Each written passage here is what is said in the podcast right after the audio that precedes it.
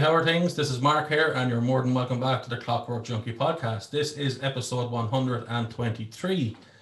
Thank you so much for all the love. Thank you for the likes and the shares and the subscribes and the follows and all that jazz. It's absolutely blowing me away. Um, as I say, we're not slowing down, we're only getting faster. Just a quick bit of admin to get through before I introduce our guest here. Um, I have a lot of new blogs out on my website. Go and check them out. You can read them, loads of different topics, stuff like that. Uh, also, if you want to get me now that we're back opened up and we can go and do shit again, um, if you want to get me to do a, a, mental health awareness talk in a school or work or a discussion panel or whatever, it's at www.clockworkjunkiepodcast.ie. If you want to contact me, the email address is clockworkjunkiepodcast at gmail.com. Easiest way to get me is to DM me on Instagram. That's the fastest way. Um, thank you to everyone who's watching the podcast. And also, thank you to everyone who's watching the new Vlog series, the Playing the Game Vlog series. Um, that's the podcasts are out on a Monday as normal. They'll always be coming out. The Vlog series is just something extra. Um, it's just kind of more personal things that, that I'm doing, and people seem to like it. So thank you for that. Um, one last thing, thank you to people who've got involved with the Patreon account. The Patreon account is essentially it's three euros a month. Everything on YouTube is free, as it always is. It'll always be that way. The Patreon account is three euros a month, which I think ever VAT is three seventy cent. There's exclusive podcasts, there's exclusive videos, behind the scenes, posts, loads of stuff. Everyone seems to be happy with it so far, and there's loads more stuff going up there. So thank you for doing that. The link for everything we're going to talk about today will be in the description below this video here. So anything we're talking about, you can go down and check it out uh, whenever you get a chance. If you're new to the channel, please subscribe, like this video, and hit the notification bell as well. Thank you very much. My guest, after a long intro, is Dr. Mark Ryall. Mark, welcome to the Clockwork Junkie podcast. Thank you so much, Mark. It's an absolute uh, pleasure to to be joining you on your on the on the podcast that I hear is is doing really well. Thank you. Thank you, Mark. There's a this is a subject that I haven't discussed on the podcast before. As a lot of people know, I have a lot of different interests. Um, science is, is is one of my main interests, along with mental health. Um, but I've never really discussed science fiction before. Um, I can bring two of those subjects to you now because I'm going to bring science fiction and science together, and and it'll be become more prevalent what I mean as the podcast goes on. Um, I suppose just a small bit about Mark, uh, and if, if, I'm wrong on any of these, Mark, you can tell me. Mark has a degree in science, he has a master's in business, and he has a PhD in education. He's recently retired, um, teaching economics for nearly 25 years, and a cross-country teacher. Not to rest on his laurels, he's now an author as well. So congratulations on that, Mark. Um, that's I'm in the middle of Thanks. writing a book, and it's not easy. Um, the book and the subject matter is extremely interesting to me, and, and, I'm very happy to have Mark here to talk about it today. The name of the book is Age Decoded. Again, that's in the description.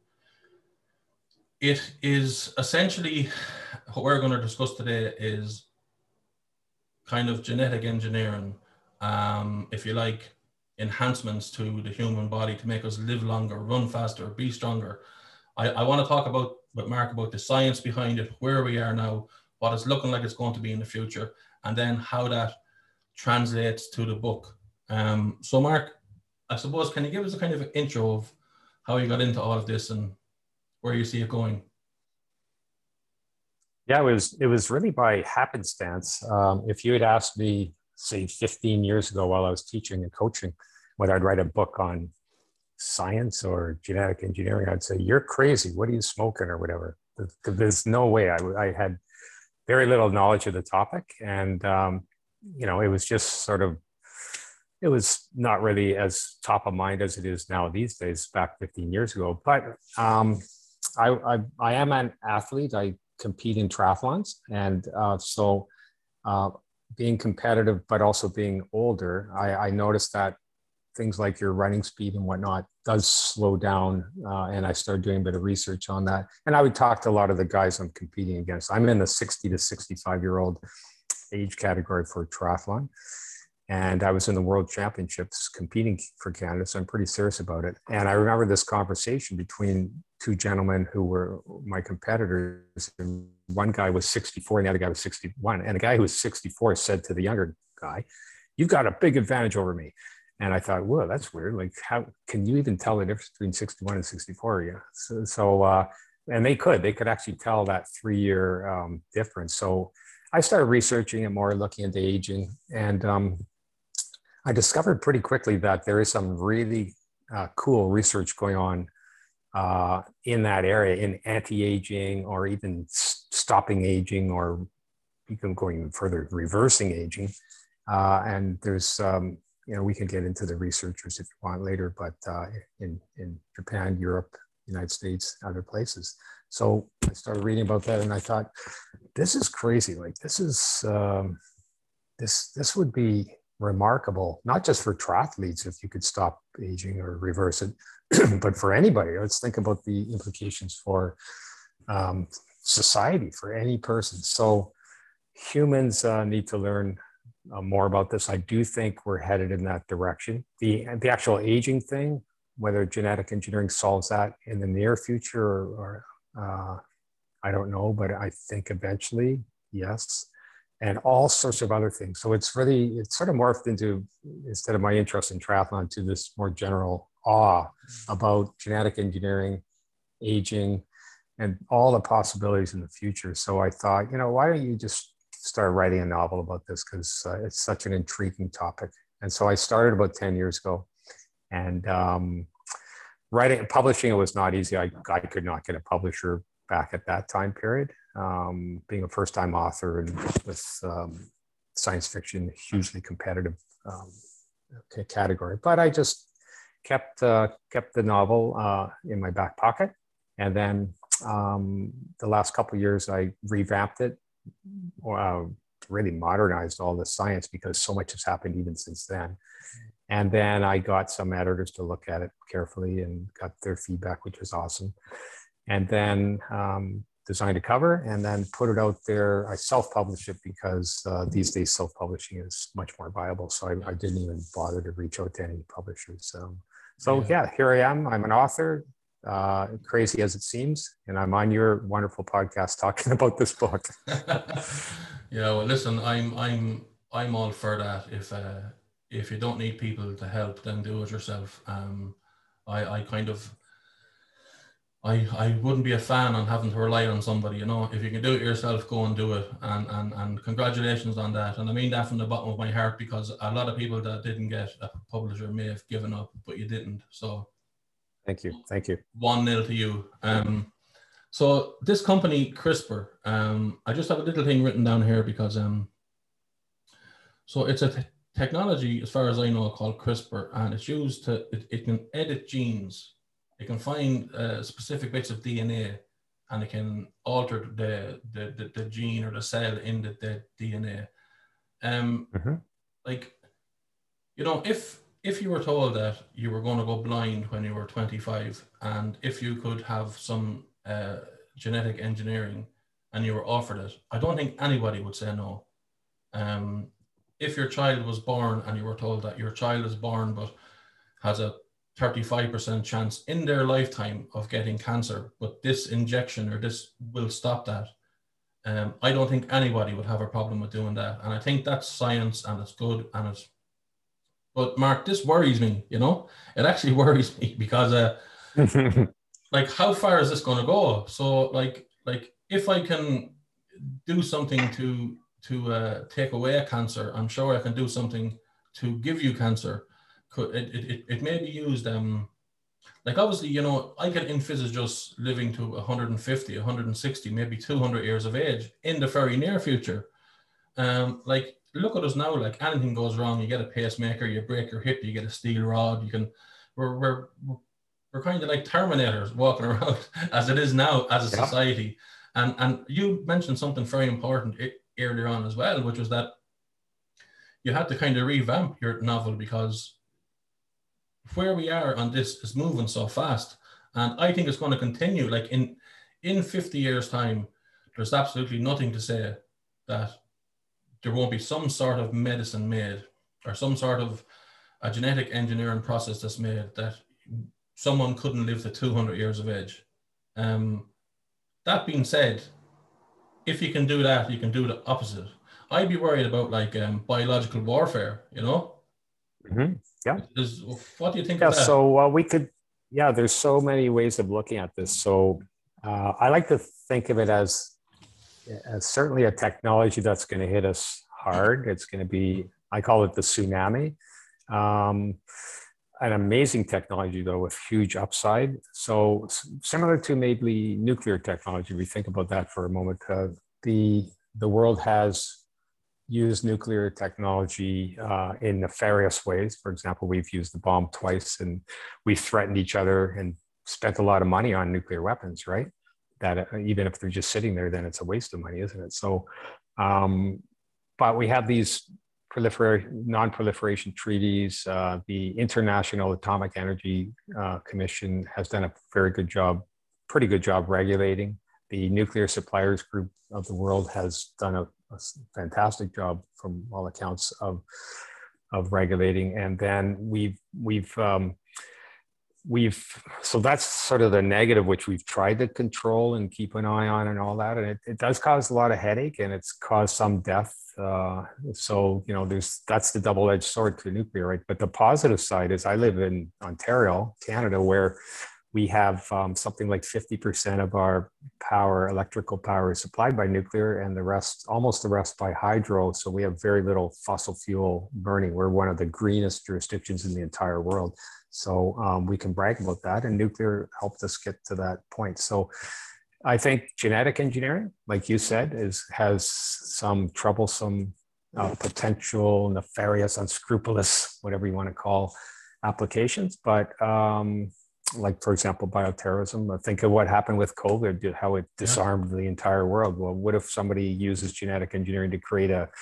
a COVID that's a hundred times more potent and or more contagious or both. Imagine how, how that's going to put us back. So, you know, that's, I don't want to give anybody ideas, but you know, that sort of thing is, is possible. So, um, but um, I, I'm, I'm fairly hopeful. And um, in my novel, I try to bring forward, you know, this anti-aging thing as one physical example of uh, engineering, which people more or less go for. Um, and then the other one is a psychological um, uh, change because genetic engineering can change anything about you. It can change your creativity, your intelligence, your fearlessness. Uh, it's not just physical things like eye color and cancer and whatnot and aging. It's it's the mm-hmm. anything that's embedded or controlled by your genetic makeup. So it's yeah. So I, I hear what you're saying, and um, I, I think of it like any technology, even information technology. Right? We have our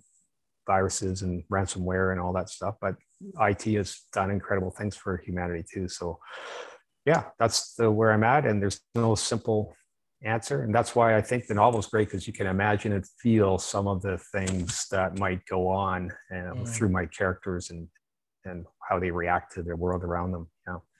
And even I suppose, um, like, you know, uh, bringing it a bit closer to home, like two nor okay, let's say a couple in their eighties, and both of them, um, the technology exists to to to stop aging or perhaps even reverse aging mm-hmm. and one of them decides to do it and the other person decides not to do it. Um, there's a big uh, moral that dilemma there, you know. Um, and we always assume that, like I even said it at the start, that um, if if if you knew you were going to get sick and you had a drug, we call it a drug that will stop it or prevent it. Well, then you're going to take that drug, but when before Einstein died, he's one of the most highest IQs in the world. He said that he didn't want any help; that he wanted to die gracefully. Um, mm-hmm. And it was good enough for him. I'm sure it's good enough for a, a, a, lot of other people in the world as well. It just brings up like, like it is fantastic, and I'm all for it. By the way, even though I'm going to play devil's advocate here all day, I'm definitely for it. I, I think it's great. All kinds of science got is great. Um, just you were saying earlier, I believe a couple of years ago, there was, I, I call it a global treaty where, you know, this genetic engineering, there was something signed that it had to be done humanely. Is that correct? Mm-hmm. Or did I yeah. see it in a movie? Yes. Yeah. There have been, um, UNESCO has a committee on this. There, there was an international commission. There was a, in 2018, there was an international commission of the Royal Academies of Science. And I believe the UK was one of the leaders on that, as well as the United States. and they made a declaration about the use of uh, genetic engineering for germline, germline genetic engineering especially. Germline is where you're you're engineering something about a human where when you make that change through their DNA, it'll then be inherited by future humans. So that's very serious, right? Because oh. that's getting into the gene pool and that's yes. going to be passed on to future generations, as opposed to say, um, for example, excuse me, they're treating blindness, a certain type of blindness. excuse me, just frog in my throat. Uh, blindness where they go into a full-fledged adult, they inject um, some particles into their retina, and then those particles are directed to the um, DNA inside the the uh, the eye, which um, decodes or changes the genetic makeup, but it doesn't change their um, reproductive um, DNA. So, you know, it'll help those adults, but it won't be passed on. So there's a, that's a big difference with the germline. The first thing I mentioned affects the sperm and the egg and, and all future um, gene, gene pool. So that commission in 2018 dealt with that topic. And there was also another, there's two summits, one in 2015 and one in 2019 or 18, I believe, in uh, the United States. They had all these experts. It wasn't the Royal Academies, but it was all these experts come together and also make declarations about, um, you know, what kind of genetic engineering we should be doing. And also a really important thing they said was that whatever we do, there should be a broad societal participation or consensus on what we use it for. What do we use? You know, what do we spend this money on? Should we be enhancing eye color, or should we we're trying to solve just diseases like Huntington's and cystic fibrosis, all the uh, Alzheimer's? Um, should you use it for athletes to become stronger and faster? Um, all these questions they were trying to grapple with. So there have been some some um, organized um, statements by scientists um, very recently on this.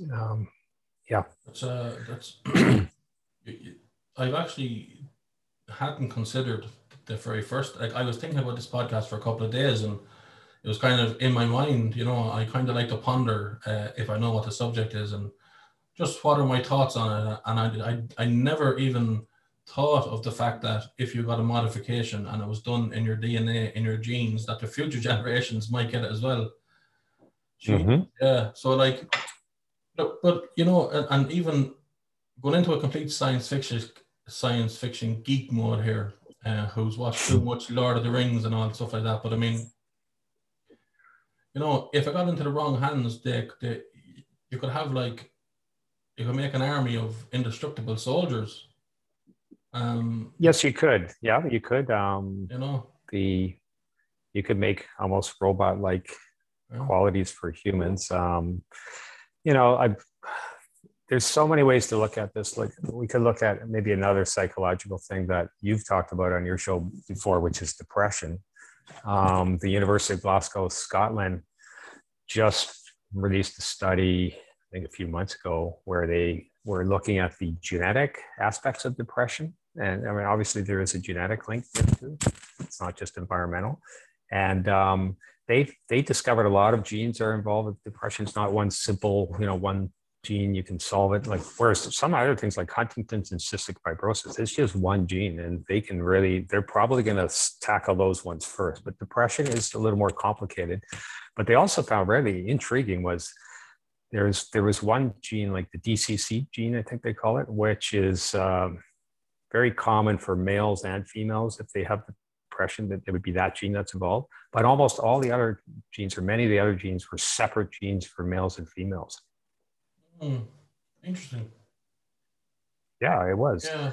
And uh, in, and in the United States, they just did a study on bipolar disorder, and they found that there's um, something like 65 genes involved in that. But again, interesting, it overlapped with schizophrenia and um, um, just trying, depression. So bipolar, depression, schizophrenia, there is a certain amount of overlap, maybe 15 or 20 genes. So it's very, it is complicated, but yeah. if they, the more they can do to learn about this, they can help people. Um, they might be able to gen- genetically modify them without changing their um, reproductive uh, genes. Um, yeah. So they can target those areas that are required. You might be able to target a part of the brain without affecting um, your future offspring. It's, you know, yeah. so yeah, it's like very, I, very I, intriguing. It, it, absolutely. I mean, it is it, like I, I fully, you know, during my time with depression, I went and seen um, a counselor. I, I, spoke to a psychiatrist. Um, lovely people, very, very educated, but they did not know what they were talking about because they never had depression. Um, and I think that we're, although we think we, we've come very far in medicine and, and, and stuff that we know, I think we're so far away from what the reality of mental health illness is that it's unbelievable. And it's interesting to hear you say coming out of Scotland that there was a lot of different genes involved, a lot of different, you know what I mean? That's, you know, yeah. There's a, a, lot more work that has to be done into that, but that's ex- an extremely, I actually wasn't aware of that. But what I was aware of, I, I seen Mark on another podcast and you you said something that I looked up afterwards. It was crazy. Can you tell like so people might say, sure, this will never work. It's never like this has worked. And isn't there a mosquito in the down in the Florida area? Can you just tell that uh, example? Yeah. So there's been some breakthroughs in um, trying to solve the diseases that mosquitoes carry. So yeah, the genetic engineering can be used for other creatures too, uh, other living beings, and it might still help humans, right? So this is a case of that where I actually I think Imperial College London too has done very good research on this. So designing mosquitoes that can then be sort of released into the mosquito population, and then it drives out the mosquitoes that are causing, you know, dengue fever or some of these other uh, malaria, whatever it is. So yeah, in Florida, they've just uh, a few weeks ago, um, in collaboration with, uh, I think it's UC Irvine. So in collaboration with a university and in collaboration with Oxitec Corporation. So usually there's a uh, corporation involved, government entity like a university or something like that. Um, and also all sorts of government regulators are involved in this because they're basically releasing these new mosquitoes into the Florida Keys, right? It's, it's sort of an experiment, first time, I believe, and trying to drive out these, uh, the, uh, those mosquitoes that carry the disease. So yeah, we'll see how that goes. So far, so good, I hear, but um, I mean, that's yeah, something positive, uh, you know, that's something positive, but is there and just before we get into the book, like, like, is there an element of of us playing God here? Like the ethics yeah, sure involved in that is crazy. Yeah, you're taking control, and you're. It's not just natural selection or you know the mm. law of the jungle operating here. It's humans tightly controlling things more so than ever, and, and tinkering more than ever, and pulling like, almost like a puppeteer, you know, pulls the yeah. string. Yeah. yeah. there's definitely more of that, and um, hopefully we do it in beneficial ways without too many um, what they call the un- unintended side effects. yeah. Yes. Uh, hello, sir. We've we've cured your cancer, but you've seven eyeballs now. You know this kind of. Yeah, that's right. that's right. Yeah, it's just just just so it's so interesting to me because when I think about it, like I I always look, even, you know, just picture five hundred years into the future, like people could be living to 300 years of age easy. Um, now, I can understand how that would be fantastic for manned space missions and for terraforming Mars or whatever. Like it's it's from the mosquito to sending somebody to the nearest star and everything in between.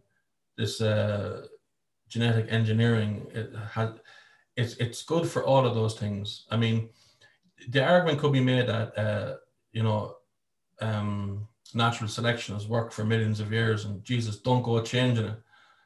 But I mean, I think we will, you know, like look like I, you know, and there's already stuff going on, there's tests going on, there's like I looked into it just before I talked to you, and it's although I thought it was a prevalent subject, I didn't realize how how how how popular it is and all the work that's going on. Um yeah, there's sorry, yeah. No, no, go on, go on.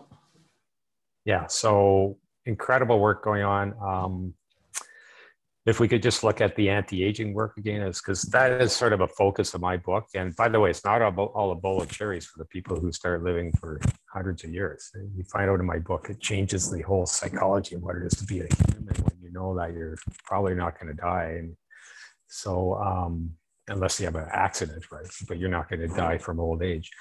And uh, in my book they start reverse aging too. So there's one very thoughtful mindful character i have in my book uh, his name ironically is jesus even though he's a buddhist but he's a very thoughtful he's definitely um, philosophizes over things, and he's older. He's 76 years old, and he gets um, first of all, he's age decoded, so he never gets any older. Then about then they discover age reversing, and he, and he's sort of deciding should I go for that. So I, I don't want to give away too much on him, but he he's the he's the voice of um, you know sort of the critical reason. Uh, you know, like what what did this do to me? I'm, I'm almost at the I'm almost dead. I'm very frail. I yeah, I can I can still think straight, but you know, uh, and if I do age reversal, I'll in 50 years I'll be the same age as my granddaughter. His granddaughter is quite he's quite close to in the book, and he's trying to picture. Do I want to be the same age as her? 25 years old. You know, it's crazy, right? So um, it's you know it's the impact of these things are are are um, it's, it's it is speculation. It's science fiction, but the science behind it now is real science, and I can yeah. just give you a couple examples if you don't mind. Yeah. One would be. Um, um, Shinya Yamanaka from uh, Kyoto University. He won the Nobel Prize in 2012, actually, in physiology on his research into using. He's a stem cell researcher, and he. Um, I, I'm not sure the exact way he did this, but it's sort of using stem cells and and, and new new cells from from egg and whatnot, and then so to and then implanting those into older cells and then sort of regenerating those older cells within um, within living beings. So that, in a sense, made them younger. Um, and so he's a he's a big name in this, um, but maybe more more people may know about uh, Dr. Sinclair, David Sinclair from Harvard University, who's been um, looking more at how the gene expresses itself. So it's he, he actually isn't decoding the gene, he's decoding how the gene is interpreted by what's called the epigenome, which is very important. He says it's just as important as the gene itself. He said, "You're not, you're not this, your gene, your genes are not your destiny." He says it's the way your body interprets your genes too that matters. So he's changing the interpretation in dogs and whatnot, trying to make them younger. So they they they they sort of unlock their younger genes, and and which become sort of blocked and and sort of fizzle out as you get older to unblock those again and unlock them.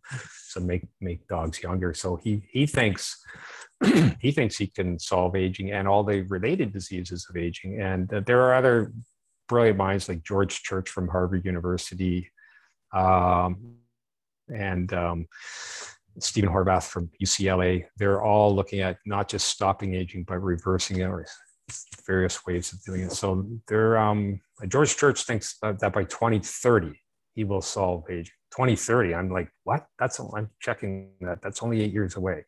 In my book, it, they solve it in 2053. Um, who knows? It's all speculation. It could be in, another hundred years, 200 years. Book, maybe they. Uh, this you know, character so. Jesus, when he is, uh, yes, when his aging has stopped, when when when he's gonna when he's debating whether or whether not to uh, reverse the aging process, so he'd be the same age as his granddaughter. Yes. Does he his IQ or his intelligence doesn't drop back to when he was 25, just his physical body, yeah? If he had decided to do it. Yeah, I never dealt with that. I, I just call it the biological age. So, you know, yeah. if you think about it, your your IQ uh, I don't think he would lose his memories. I actually didn't describe that, but I don't think the IQ would be too severely affected. Right? Let, us face it, your IQ actually might be just a stronger, stronger than 25. So um, yeah. he's a bright guy. He would be bright as a 25 year old. But uh, just bizarre. Like, like, I'm 44 now. If if if somebody said to me, "We can make it your body go back to when you're 20 years of age," would you like to do it? I'd say yes. They'd say that um, but all your experience and your wisdom you picked up over the 44 years will be gone as well. You'll just be as wise as you were when you're 20. And then I'd say no. Yeah. It's it's it's, it's a huge uh, it's a huge thing, you know. It is a huge thing, and actually, if I could go back to those two, so you've got the grandfather, and then his granddaughter is Ximena, who is she's 25. She's locked into that sweet age of 25, which a lot of people go for. Um, I just putting my glasses on because I wanted to read something she said. Um, um, so her name is Ximena. She is um, she's locked in at 25. Now her mother, who's the heroine in the novel, and we haven't talked about her, but her mother, her her mother's suicide has been faked.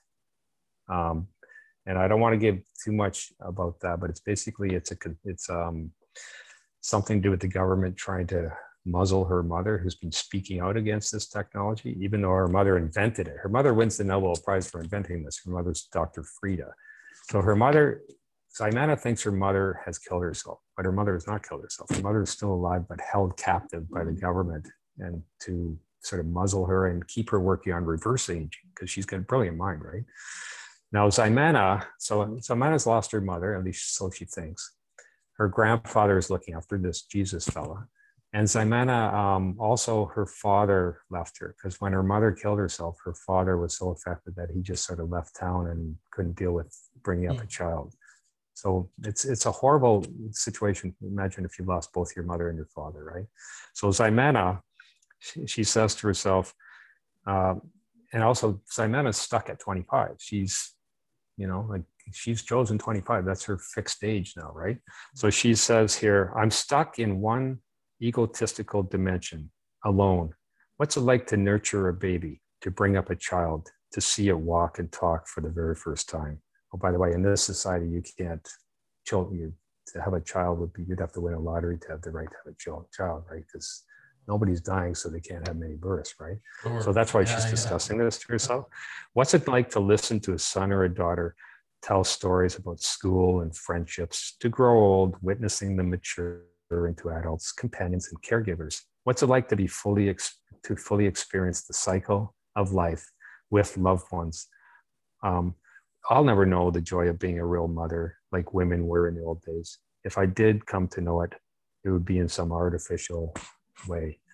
So that's that's the uh, impact on the other side too. You if without if you stop aging, you're not going to have the generations that we have right now with old people, especially if you're reverse aging, you won't have as many or any old people, and you won't have any many young people.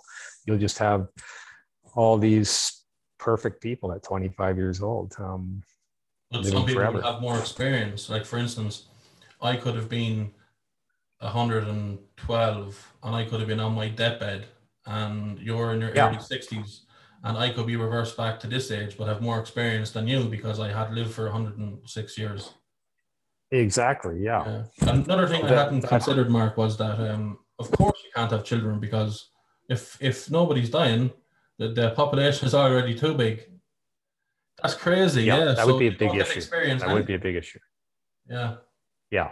And that whole international intergenerational thing of, of love and bonding and you know grandfathers granddaughters mm. grandsons mothers um, that whole parents that whole thing would be part of society which is which i think is such an important fabric of society would be probably eradicated or uh, and if you don't mind, could I read one other section of the book that involves? Yeah. Uh, Go for it. Okay, so it's sort of a it's sort of a metaphor for this what I'm talking about again, mm-hmm. and it's a it's a soccer game. So there are still some young people and uh, but not many. So, but they're very rare. So people, when they when young people play a game of soccer or something, a lot of the other people want to go out and watch them because it's such an amazing event to see young people playing a sport.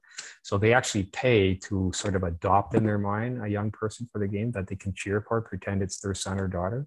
And uh, in this game, um, there's a you picture this soccer pitch, and and then there's beside the soccer pitch there's a, a graveyard with tons of stones, old stones, sort of unkept with weeds and dandelions and whatnot.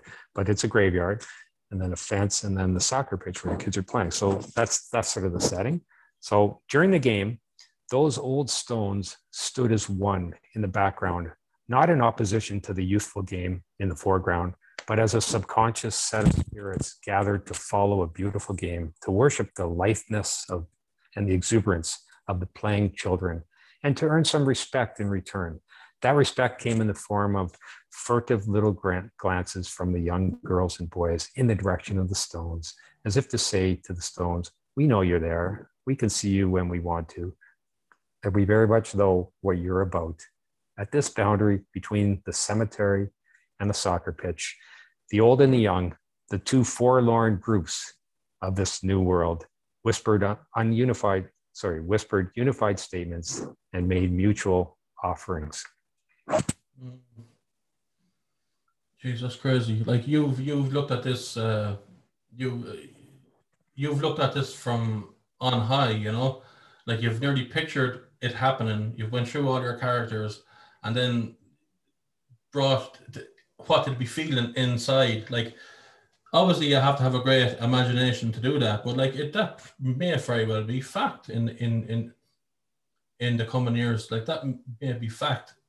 In the book, then children, let's say for example you were 12 years of age, could you at 12 years of age yes remain 12 years of age?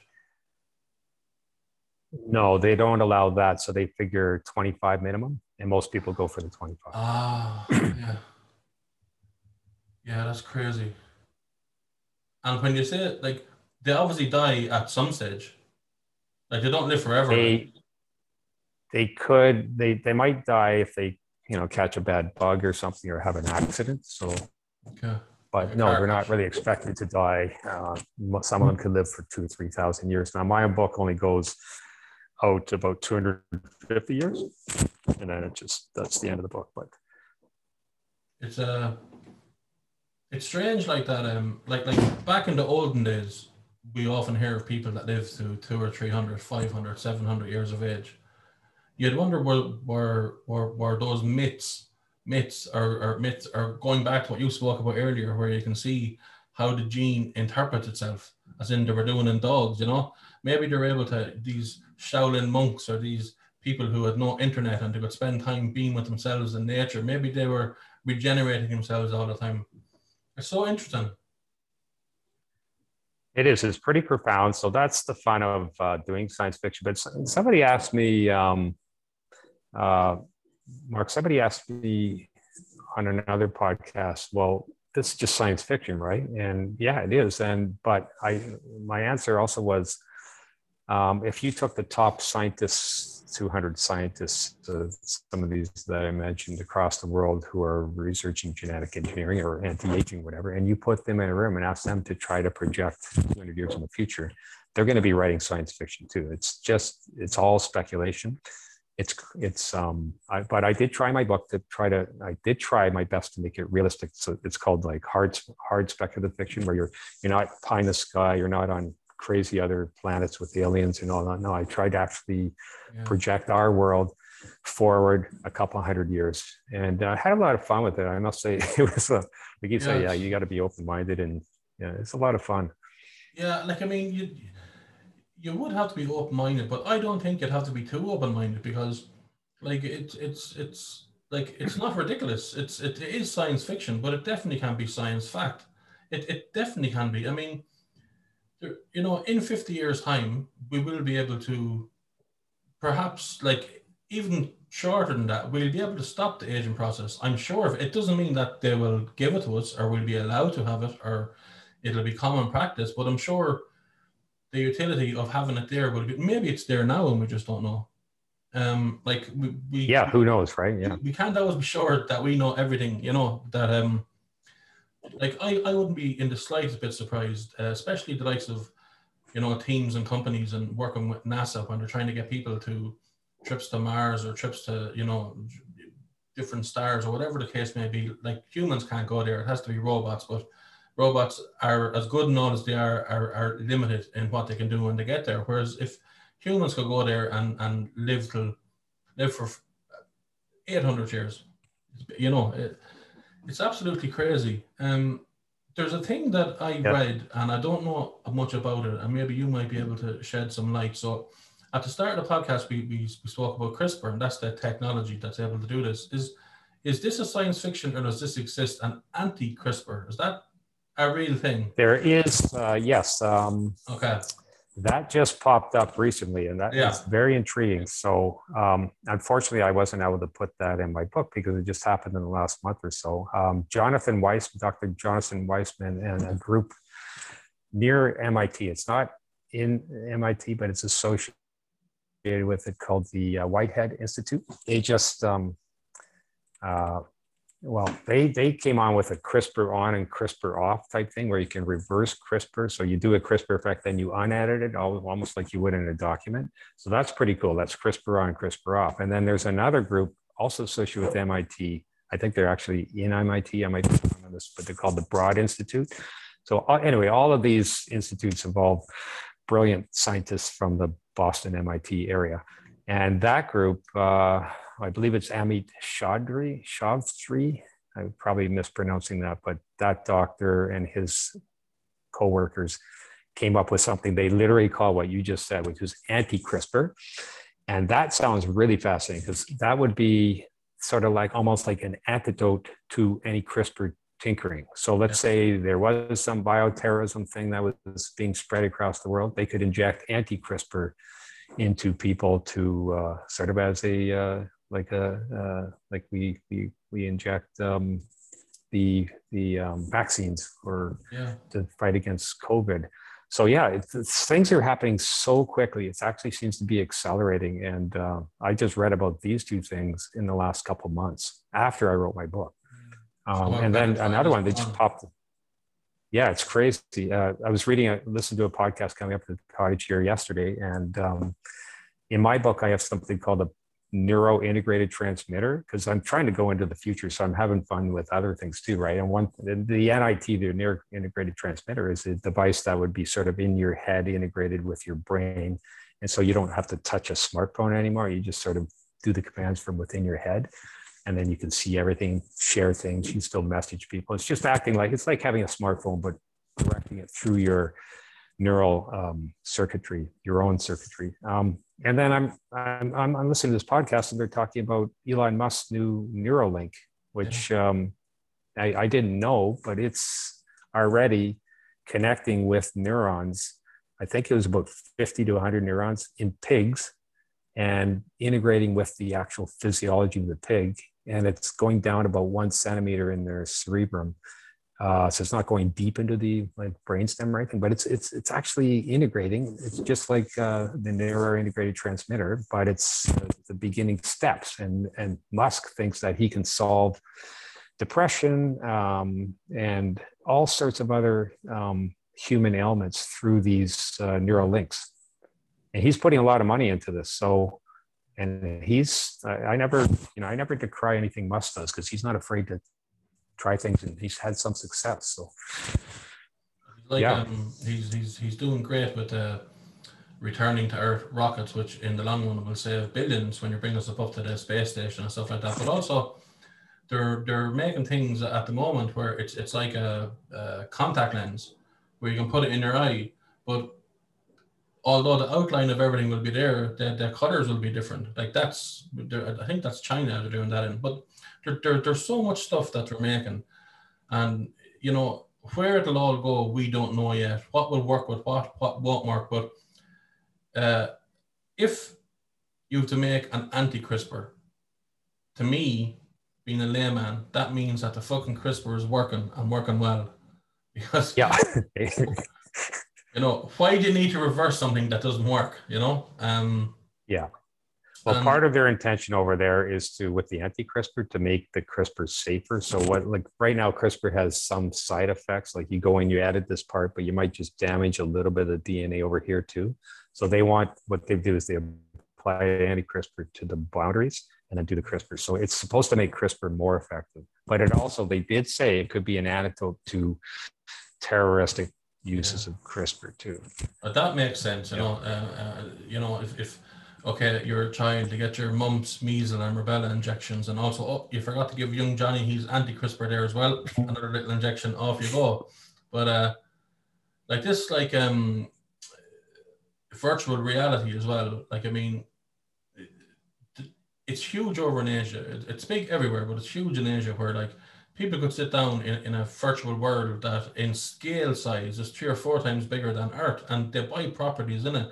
I know people got jailed for malevolent behavior on these sites over in China. Um, right. You can imagine this and you can imagine, okay, listen, what we're going to do for you, Mark, is we're going to let you live to a thousand. You'll be regenerated, you'll be fine. we're going to put you sitting in a chair, and now you live to the thousand in this virtual world where you're fucking Superman or Brad Pitt or Ryan Gosling or this, this kind of thing. That sounds like fun. Yeah, that's. I think that my sequel might have something to do with all this because it's not just genetic engineering, but all of this neurointegrated stuff, all of this.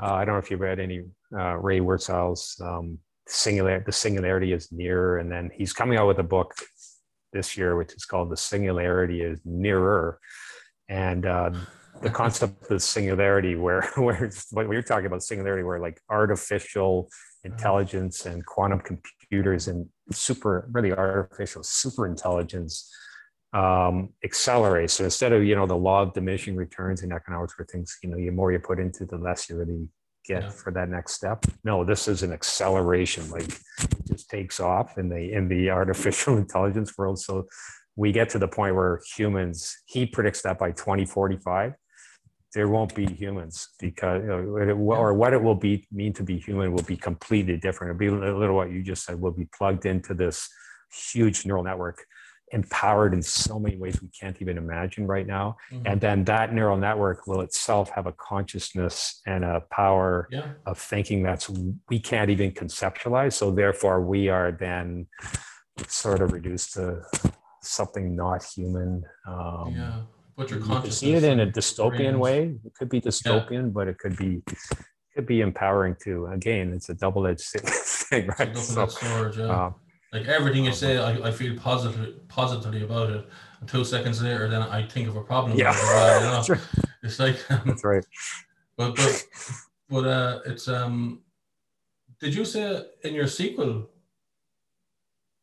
to your book? Yeah, well, if I were to do a sequel, I'm right now, I'm working on another book right now, which is a nonfiction about running and triathlon training.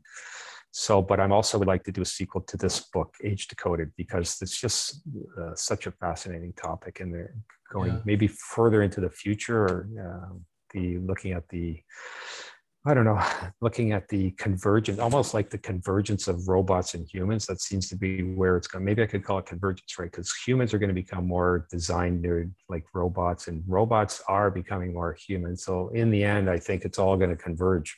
Yeah, which is sort of weird. Um, you might have your so own maybe, heart and feelings and thoughts and memories and consciousness in a synthetic body that lasts forever. Right. Um, but don't they say yeah. now that um, I think it's 99.8%. They're 99, who are they? But they're 99.8% certain that we're living in a simulation, anyways. You know, it could all be one simulation. That's right. Yeah. yeah. So, I, I mean, I haven't talked much about divinity or aliens or things like that yet. And, um, but yeah, you can connect those concepts too with any any of this whether we're just part of one big simulation that's defined by some other um, mm. uh, godlike entity. I mean you can bring religion into it. Cs lewis who was i guess i think he was from belfast uh, was he not? Born in belfast. Um, i could give you a quote by him. Like he was you know he was uh, he was religious but also a big thinker. And i cannot believe he wrote um, in 1943, he wrote that um, if any one age attains by eugenics and scientific education the power to make its descendants what it pleases, then all men who live after that are patients of that power. And he also said, man's power over nature turns out to be a power exercised by some men over for other men with nature as its instrument. I cannot believe he wrote that in 1943. so what's that, 80 years ago? That's that sounds like something a, a time traveler would write, you know?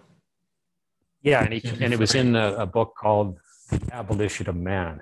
That's the name of the book. So we're talking about the same thing now. What, what will it be like to be human if we design ourselves, yeah. fashion ourselves, uh, tinker with ourselves, with not just nurturing ourselves, but changing our fundamental nature uh, going forward. That that is yeah, it's maybe not the abolition of man, but it's a huge um, alteration of man. Or maybe that's what every um, advanced civilization around the world, or around the universe has done. Maybe like if we expect to see a little green man, maybe that doesn't exist. Maybe you have to first of all learn how to use all the all the, the stuff you can on your planet and then you have to change your own physical appearance your own physical longevity yeah. and tolerance and stuff um maybe that's just par for the course maybe maybe like i know like obviously um i'm not religious at all whatsoever so like uh that uh, Darwin's theory of evolution is set in stone for me, but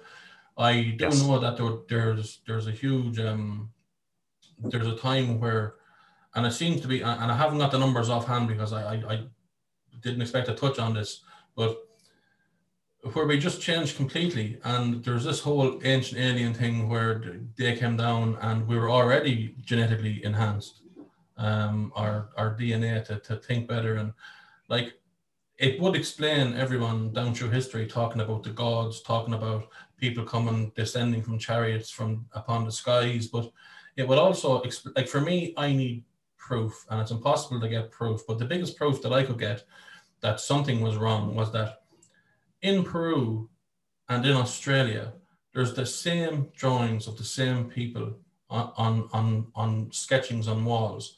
But this would be before they even even knew each other existed. Now that mm-hmm. is impossible. So there, there's something in our history, there's something in our past, whether it was uh, a, an, an advanced, not advanced as us, but an advanced civilization that was wiped out at some stage. There's something that we're missing in our in our past. Something that we're missing, yeah, and it actually could be within us too. It may not be some external thing; it might be something we're missing about ourselves. And um, so it's almost like there's a phrase, "I have seen the enemy, and it is us." Well, that that phrase you could re, re, reconfigure it and say, I, I have seen the alien and it is us. Yeah. The alien, we could become the alien ourselves. Um, so, mm. but yeah, it's the mysteries are wonderful. And uh, that's one thing I really liked about trying to grapple with this subject is it, uh, I do yeah. think it's a huge topic and I think it's going to have profound implications. Um, yeah. Yeah. Like I, I, as a, I've, I've said off air, I, I hadn't had a chance to read a book. I'm looking for like I was going to read it anyways because I had you on the show, but now that you've given me a few snippets, I'm really looking forward to reading it. Um, I, I hadn't realized that the, the, the, the, book spanned 250 years. Um, that's really, really cool, like, you know, because you're going to get kind of a, a, a generational side to it as well. Yeah, it's just, you know, like even the story itself has enough interest that you probably will have to do a sequel, you know, when you're finished your triathlon. Yes. Um, after all, yeah, yeah. When, I, when, you when you get your genetic engineering, you might live to be a thousand. So it, it could be a series right. of, of uh, 200 books, you know, and I'll read it whenever. That's the thing. If you're going to live yeah. to 1,000, there's no rush to do anything. I mean, you'd have no problem getting a mortgage off the bank. Uh, I'm, I'm going to give you one euro. Yeah. Uh, one euro per month, no problem. That's it. With the interest rate of two percent, yeah, sure. You know. Yeah, um, it's a lot of fun. I mean, there's some people wandering around in my book who have like 15 PhDs, right? Because they've been around for 250 years. They like to learn, right? And one PhD is definitely not going to be enough for a lifetime if you live yeah, yeah. for. Of course, I just thought of another know, problem centuries. Now. If you live to 3,000 years of age, at what age is retirement age? Yeah, so that's another thing. Some people some people don't want to work because they figure they can just delay it and other people actually in my book a more serious thing there's a thing called immortality ennui where people just become tired and listless and bored and uh, because maybe apparently we're designed for like for example would i have written this book if i knew you know i had several centuries to think about and procrastinate uh, mm-hmm. no i'm writing the book because i know I'm probably going to die in 20 or 30 years, uh, if, even if I'm lucky. And so I want to I want to pass on something you know, beyond me and do something creative. And uh, and uh, and I'm not I'm not young for a first time author. I'm 60 or 61 years old, right, for a first time author. Uh, so I think Frank McCourt was uh, who did your your um, Angela's Ashes was in his 60s. I think he was 67 for when he retired from teaching, but that's rare. I mean, usually mm. people doing creative things will do it earlier. So, you know, if I if we know we're going to live forever, how does that change your whole psyche, our psychology, our ambitions, our motivations? I I, I know like know. that. Um, like uh, I, I I won't keep you for much longer on the podcast, but this is something that I you know, if somebody came to me now and said, Mark, you are going to, I'm 44 years of age, you are going to live to be 100. Will you accept it? I would say yes, no problem whatsoever. I take it, I'd be happy in the knowledge that'd be fine. But if I was 99 years of age, 11 months and three weeks, and you came to me and said, You're going to live to 100, I'd say, No, I take any injection to live longer. So some people think, like, I think, uh, you know, the, the consensus is, Oh no, I'll be around too long, it's time to die. And everybody can talk shit all they want. When it's your last week to live, if you're offered a serum, you're you're fucking Yeah. you're guzzling that down. I don't give a shit if it gives you 16 hour That's right. souls. You're taking it, man. That's it. Yeah, they well, they certainly guzzle down this age decoding in my book. That Mm. most people go for. It's offered free by the government because they don't want to be making just for rich people. Make it equitable, make it free. It's actually a fairly easy procedure. Just go in for 20 minutes, just like getting your eyes checked or something. Uh, but there is a scandal in it too because while they're in there getting their aging stopped, the um, there's a psychological tampering that goes on. So I don't want to say too much about it, but that's crucial to the book too, is because we can Yeah. change psychology. So I thought I would throw that. Every book needs a scandal, right? And, but This is Uh. the, the the problem you see as well with these because you you you know like we've got our I've got my double jab of my coronavirus. I think it's going to help me, but what's to say that there's not a some genetic DNA sub, subservient serum gone in there, and the next time when I fought, right. I, I fought for somebody specific, as opposed to you know I like that subservient serum. That's a good. I yeah, like, that's, a I, I'm going to I patent that. Subservient serum. You can use that for the um, for the sequel. Yeah, Yeah. in my book, I call it the the uh, they clip the propensity to dissent. I just call it the Ah. propensity to dissent. So The Descent. yeah. Oh, yeah. yeah, so you've everyone fallen they in just line now. they they muted a little bit. The, the one of these that's involved in that, so make people a little more sycophantic and uh, yeah, and that's clever. them. So now you're going to live to be a couple of thousand years old, and you're going to be, you know, less argumentative. Wow, that's great. Um, and you won't vote out the government. yeah, yeah, and they're going to live for three thousand years as well. Jesus, no, that sounds terrible. So I want to Yeah. die. I want to die. yeah, exactly. Yeah. anyway, Look, I'm just going to say, Mark, thanks for coming on the podcast. I really enjoyed uh, having a chat. It's like it's definitely food for thought, and it's it's um the link for the book is in here. Um, it's on Amazon, I believe, isn't it? yeah, it's available. The link will have uh, connection to the main retailers like Apple, Amazon, Indigo, Kobo, etc. Sure. Okay. And it's an ebook, is it? It's an ebook, and the, the title is Age Decoded with a hyphen in there, just so people know there's a age hyphen decoded. It's an ebook. I'm looking at um, maybe getting it into a print book or maybe at least an audiobook. And there is actually a publisher that has approached me recently. So who knows? It might be that might help me get it more international and into a print form. I, I, I would like to explore the ebooks uh, there now, but or maybe some other formats too on Yeah. this. I, I, I think the most popular one at the moment is the audiobook. That's you know, people like to go for a walk and maybe listen to the book.